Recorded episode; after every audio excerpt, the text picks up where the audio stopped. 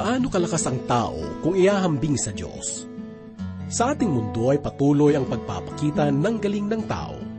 Sa patuloy na pag-ikot ng teknolohiya, lalong lumalakas ang mga bansa. Iba't ibang uri ng sandata ang nabubuo. Naging makabago, maging ang pamamaraan ng pagkikidigma. Hindi lingid sa atin ang kapangyarihan ng mga malalakas na bansa at ang kanilang hukbong sandatahan ay animoy hindi mapapahinto ni numan. Patuloy pa rin ang kanilang pagsisikap upang lalong mapalakas ang kanilang sandatahan. Subalit anumang pagsisikap at gaano mang kalayo ang kanilang marating, sa hukbo ng Panginoon ang kanilang lakas ay kahinaan lamang. Ano kaya ang sandata na mayroon ang hukbo ng Diyos? Paano kaya sila makikibaka? Ang mensahe sa sandaling ito ay nagpapahiwatig tungkol sa hukbo ng Panginoon sa kanyang pagdating. Ito ay ating matatagpuan sa Aklat ng Joel, Kabanatang 2, ikalimang talata hanggang labing apat, at ito ay yatid sa atin ni Pastor Dana Bangko. Dito lamang po sa ating programang Ang Paglalakbay. Kordero ng Diyos na nag-alis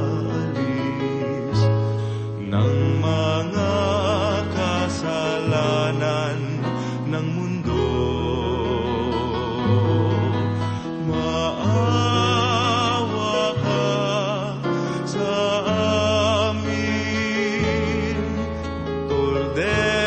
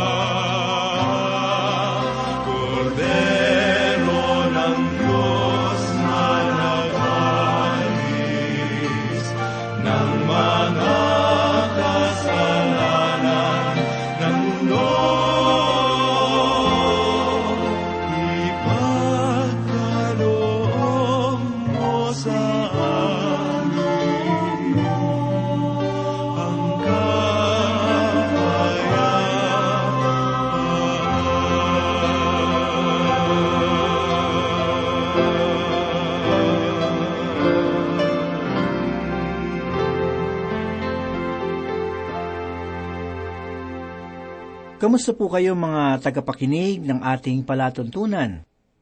Purihin ng Diyos sa oras na ito sapagkat muli tayong mag-aaral ng kanyang banal na aklat.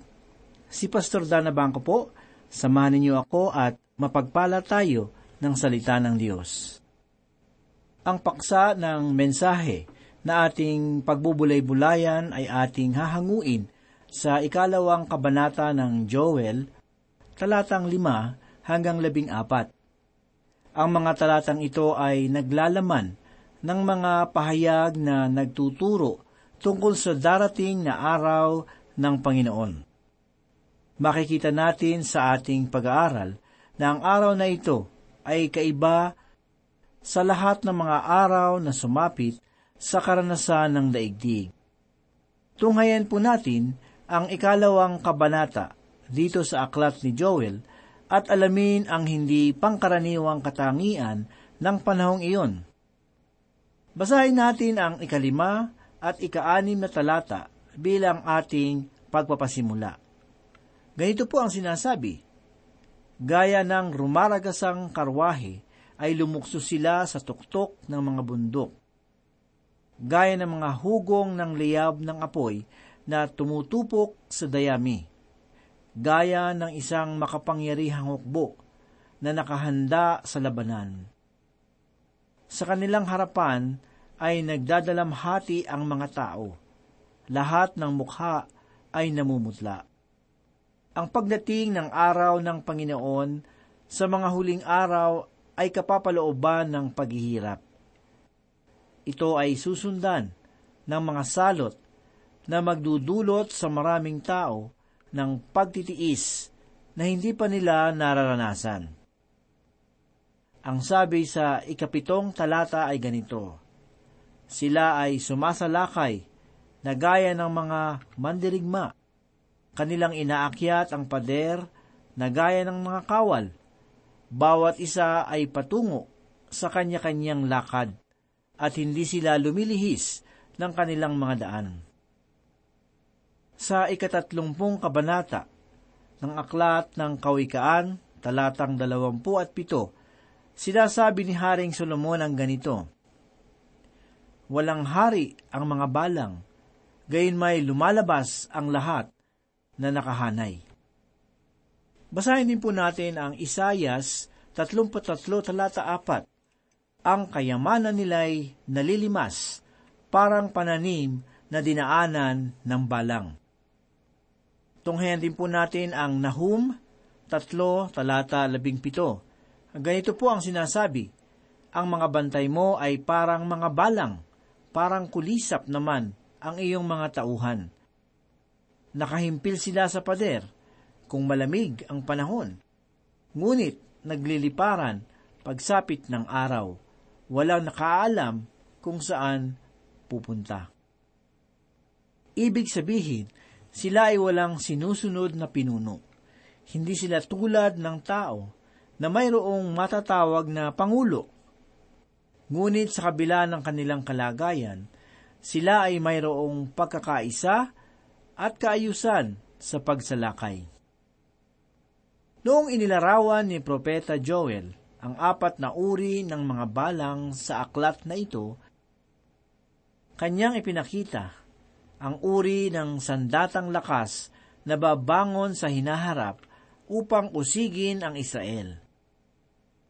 Ang mga ito ay paghahanda lamang tungkol sa pangyayaring magaganap matapos hipan ang ikalimang trompeta na ating matatagpuan sa ikasyam na kabanata ng pahayag, una hanggang ikaapat na talata. At hinipan ng ikalimang anghel ang kanyang trompeta, at nakita ko ang isang bituin na nahulog sa lupa mula sa langit, at sa kanya'y ibinigay ang susi ng hukay ng di matarok na kalaliman. Binuksan niya ang hukay ng di matarok na kalaliman at umakyat ang usok mula sa hukay, na gaya ng usok ng isang malaking hurno na nagdilim ang araw at ang himpapawid dahil sa usok ng hukay. At naglabasan mula usok ang mga balang sa lupa at binigyan sila ng kapangyarihan ng mga alakdan sa lupa. At sinabi sa kanila na huwag pinsalain ang damo sa lupa ni ang anumang luntian, ni ang anumang punong kahoy, kundi ang mga tao lamang na walang tatak ng Diyos sa kanilang mga noo. Ang balang na tinutukoy sa talata ay hindi pangkaraniwan. Ito lamang ang uri ng balang na hindi maninira ng mga halaman at punong luntian. Ang kanilang pagsalakay ay mauukol sa mga tao sa kanila na hindi katatagpuan ng tatak ng Diyos sa kanilang mga noo. Ang panahon na iyon ay mapupuno ng sindak. Hahanapin ng tao ang kamatayan, ngunit lalayuan sila nito. Ang sabi pa sa ikasyam na kabanata ng pahayag talatang lima at ani may ganito, Pinahintulutan silang huwag patayin ang mga ito, kundi pahirapan ng limang buwan, at ang kanilang pahirap ay gaya ng pahirap ng alakdan kung kumakagat sa isang tao. At sa mga araw na iyon ay hahanapin ng mga tao ang kamatayan at sa anumang paraay hindi nila matatagpuan. At magnanasang mamatay at ang kamatayan ay tatakas sa kanila. Ang anyo ng mga balang ay inilarawan sa atin ni Apostol Juan. Ito ay ating mababasa sa ikasyam na kabanata ng pahayag talatang pito at walo. Ganito po ang sinabi. Ang anyo ng mga balang ay katulad ng mga kabayong inihanda para sa digmaan. At sa kanilang mga ulo ay mayroong gaya ng mga koronang ginto, at ang kanilang mga mukha ay gaya ng mga mukha ng tao. Sila'y may mga buhok na gaya ng buhok ng mga babae, at ang kanilang mga ngipin ay gaya ng sa mga leyon. Kaibigan, ang mga balang na ito ay hindi pangkaraniwan. Ngunit, sila ay mararanasan ng daigdig sa panahon ng matinding kapighatian. Inihanda ni Propeta Joel ang pagsasalarawan ng panghinaharap na kalagayan. Samantalang binigyang linaw ni Apostol Juan ang propesiya sa pamamagitan ng pahayag. Ang ganitong uri ng pagsusuri sa banal na kasulatan ay mahalagang pamamaraan na dapat ay isaalang-alang ng mga mag-aaral ng salita ng Diyos. Sinabi ko ito hindi para magmalaki, kundi upang magbigay gabay sa kapwa ko mag-aaral tungkol sa pagsusuri ng banal na kasulatan. Ito ay dahil sa mayroong mga naniniwala na ang pangangaral ng salita ng Diyos ay nadaraan sa husay ng pananalita.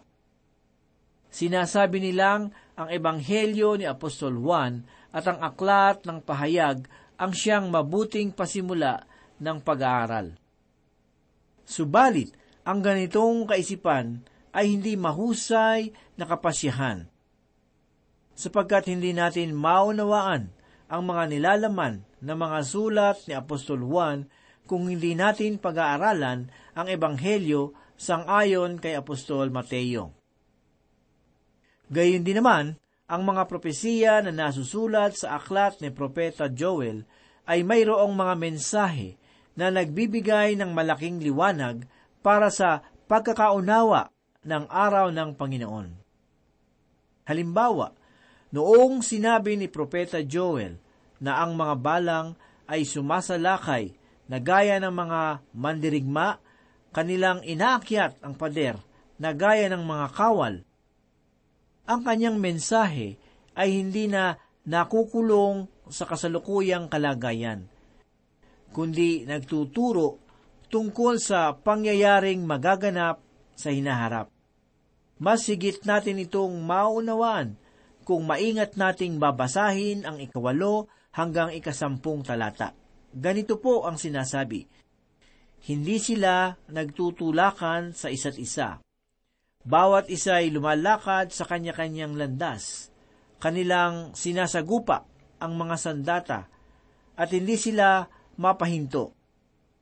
Kanilang nilulukso ang lungsod, kanilang tinatakbo ang mga pader, kanilang inaakyat ang mga bahay, sila'y pumapasok sa mga bintana na gaya ng magnanakaw. Ang lupa ay nayayanig sa harap nila. Ang langit ay nanginginig. Ang araw at ang buwan ay nagdidilim, at ang mga bituin ay nawawalan ng kanilang kaningningan. Ang mga mensahe sa talatang ito ay maliwanag na natutuon sa panghinaharap na kalagayan. Si Propeta Joel ay hindi nagmamalabi sa kanyang mensahe sapagkat ang kanyang ipinapahayag ay banal na salita ng Panginoon. Kung saglit nating papansinin ang propesiya, matutunghayan natin na ito ay mayroong malapit na kaugnayan sa aklat ng pahayag na isinulat ni Apostol Juan. Patuloy pa sa ikalabing isang talata, ganito po ang ating mababasa. Pinatutunog ng Panginoon ang kanyang tinig sa unahan ng kanyang hukbo sapagkat ang kanyang hukbo ay napakalaki. Siya na ang nagsasagawa ng kanyang salita ay makapangyarihan, sapagkat ang araw ng Panginoon ay dakila at kakilakilabot. Sinong makatatagal? Ito ang ikatlong pagkakataon sa aklat ni Propeta Joel na kanyang muling binanggit ang katagang araw ng Panginoon. Siya ay nagbigay ng katanungan na nagsasabing sinong makatatagal sa panahong iyon. Ang kasagutan ng Panginoong Heso Kristo sa ikadalawampu at apat na kabanata ng Mateo, talatang dalawampu at dalawa, ay nagpapahiwatig ng malaking paghihirap. Ang sabi ng Panginoon, At kung hindi paikliin ang mga araw na iyon, ay walang makaliligtas na laman. Subalit alang-alang sa mga hinirang ay paiikliin ang mga araw na iyon. Ang sabi po sa awit 86, talata 15 ay ganito, Ngunit ikaw, Yahweh, tunay na mabait, tapat at totoo, wagas ang pag-ibig, lubhang mahabagit, banayad magalit. Sa Mikas naman po, Kabanata 7, talata 11, Muli kang mahahabag sa amin. Lilimutin mo ang mga pagkakasala namin at ihahagis sa kalakihan ng dagat. At sa awit 78, talata 38, ganito po ang ating mababasa, Gayunpaman, palibhasay Diyos yang mahabagin, ang masamang gawa nila'y pinatawad niyang tambing, dahilan sa pag-ibig niya'y hindi sila wawasakin, kung siya may nagagalit, ito'y kanyang pinipigil. Ang pahayag na ito ay nagpapakita lamang na ang araw ng Panginoon ay hindi kaaya-ayang masdan sapagkat sangayon sa pahayag ni Apostol Juan sa ikapitong kabanata ng pahayag, pawawalang bisa ng Diyos ang kapangyarihan ng kalikasan. Pipigilin niya ang hangin sa kanyang pag-ihip hanggang sa ang dalawang samahan ng mga tinubos ay matatakan at mabigyang kaligtasan. Sa madaling salita, kung kinakailangan ninuman na makatagal at makapagtitiis sa panahong iyon, dapat ay mayroon silang tatak ng Diyos bilang tanda ng kanyang pag-iingat.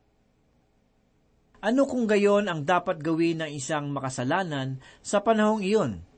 Ang pahayag ni Propeta Joel sa ikalabing dalawang talata ay mainam na kasagutan. Ang sabi niya, Gayon may ngayon, sabi ng Panginoon, manumbalik kayo sa akin ng inyong buong puso na may pag-aayuno at may pagtangis at pagdadalamhati. Ang salitang manumbalik sa talatang ito ay katumbas ng pagsisisi. Ang salitang ito sa orihinal na gamit sa banal na kasulatan ay nangangahulugan ng pagbabago ng iyong pag-iisip. Ito ay naipakita sa pamamagitan ng pagtalikod sa ating mga kasamaan at paglapit sa Diyos. Hindi ito nasasalig sa mga luha, sapagkat ang pag-iyak ay maaring lakas lamang ng damdamin, ngunit walang matibay na paninindigan. Ang tunay na pagsisisi na sinasabi ni Propeta Joel ay katapatan ng puso na lumapit at manatili sa Panginoon ang sabi pa sa ikalabing tatlong talata, at punitin ninyo ang inyong mga puso at hindi ang inyong mga damit. Manumbalik kayo sa Panginoon ninyong Diyos, sapagkat siya ay mapagbiyaya at mahabagin. Hindi magagalitin at sagana sa tapat na pag-ibig at nalulungkot sa kasamaan. Ang pagsisisi ay dapat na nasa puso. Hindi ito dapat na maging panlabas na gawa lamang upang ipakitang tayo ay mabuting tao. Sa totoo lang, maging ang batas ni Moises ay nagsasabing hindi dapat punitin ng mga saserdote ang kanilang mga damit bilang tanda ng pagdadalamhati sa kasalanan. Ang pagsisisi ay hindi dapat na maging paimbabaw, kundi ang puso ang siyang dapat na mabagabag. Ngunit ano naman ang katiyakan na makakamit sa taos-pusong pagsisisi. Si Propeta Joel ay nagbigay ng kasagutan na ganito ang sinasabi, sapagkat ang Diyos ay mapagbiyaya at mahabagin, hindi magagalitin at sagana sa tapat na pag-ibig at nalulungkot sa kasamaan. Natunghayan natin sa aklat ng Exodo at sa aklat ni Honas ang katugunang ginawa ng Diyos bilang kasagutan sa tunay na pagbabalik loob. Ang kanyang katyagaan at paghihintay ay maliwanag na makikita noong si Paraon ay kanyang hinimok na magbago ng kanyang pag-iisip laban sa bansang Israel. Ang Panginoon ay nagpadala ng maraming mga salot upang patunayan sa Paraon na siya ang tunay na Diyos. Ngunit dahil sa patuloy na katigasan ng hari ng Ehipto, siya ay napahamak. Ngunit ang lugar ng Ninibe na kilala sa kanyang kasamaan ay tumanggap ng kapatawaran ng Panginoon nang kanilang tinanggap ang mensahe ni Honas. Sila ay dapat na nasa ilalim na ng hatol ng Panginoon. Ngunit ito ay nagbago dahilan sa kanilang taus-pusong pagbabalik loob. Kaibigan, ang Diyos ay hindi nagbabago. Lagi kang makakaasa sa Kanya. Ngunit ang kasalanan ang siyang hadlang upang hindi madama ang kanyang pagmamahal. Tinatawagan kanya na magbalik loob at tanggapin ang kanyang kapatawaran, sapagkat ang sabi ng Panginoon sa ikalabing apat na talata ay ganito, Sinong nakakaalam kung siya ay hindi magbabalik loob at malulungkot at mag-awitan ng isang pagpapala sa likuran niya, ng handog na butil at handog na inumin sa Panginoon niyong Diyos. Ibig sabihin, ipadarama ng Diyos ang kanyang pagpapala sa inyo. Ito ay maaring hindi material na kasaganahan, subalit nakatitiyak akong mararanasan mo ang kapayapaan na hindi mo pa nadarama sa buong buhay mo. Si Kristo ang handog na iyong maihaharap sa Diyos.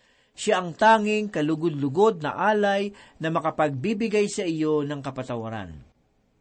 Nakalulungkot isipin na hindi ito ang laging kasagutan na natatagpuan ng tao. Marami pa rin ang naghahanap ng kanilang kasiyahan sa kaparaanan ng sanlibutan at ginagamit ang pita ng laman upang ito ay kamtin. Ngunit ang tao ay laging nagnanasa na mapagbigyan ang layaw ng kanyang sarili. Subalit sa kahuli-hulihan ay pagdurusa ang nadarama. Kaibigan, anuman ang iyong kalagayan sa buhay, nais kong malaman mo na mayroong tunay na nagmamahal sa iyo. Hindi niya kalooban na ikaw ay mapariwara sa iyong mga lakad. Nais kanyang bigyan ng liwanag na gagabay sa iyo. Siya ay namatay sa krus para sa iyong kasalanan. Nais kanyang palayain at turuan na lumakad sa isang bagong buhay na mayroong kabuluhan. Siya ay namatay sa krus para sa iyong kasalanan. Nais kanyang palayain at turuan na lumakad sa isang bagong buhay na mayroong kabuluhan, mayroong kapayapaan at pag-asa. Siya ay si Jesus, ang iyong tagapagligtas. Manampalataya ka ng tao sa iyong puso at ikaw ay maliligtas. Manalangin po tayo.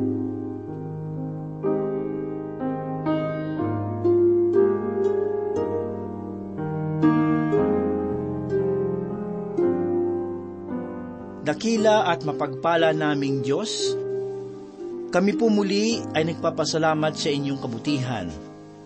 Salamat sa iyong mga salita na aming napagbulay-bulayan Tulungan mo kaming maging matagumpay sa aming paglakad at laging maingat sa aming mga ginagawa upang ang aming buhay ay maging mabuting halimbawa sa lahat.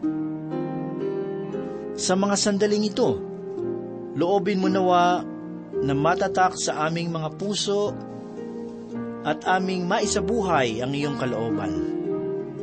Pagpalain mo, O Diyos, ang aming mga tagapakinig Batid mo po ang kanilang mga pangailangan, ang kanilang mga pinagdadaanan, ang mga pagsubok sa kanilang buhay, at ang samot-saring tukso sa kanilang buhay. Tulungan mo po na maging matatag ang kanilang pananampalataya upang sila ay maging matagumpay. Salamat o Diyos at loobin mong sila ay muling makasubaybay sa muling pag-aaral ng banal mong aklat. Salamat po sa iyong mapagpalang salita. Ito po ang aming samod na langin sa pangalan ni Jesus. Amen. Ako ay lalapit sa iyong harapan, puso ko'y luluhon Sa iyong kabanalan At kahit hindi man ako karapat-dapat Ngunit sa biyaya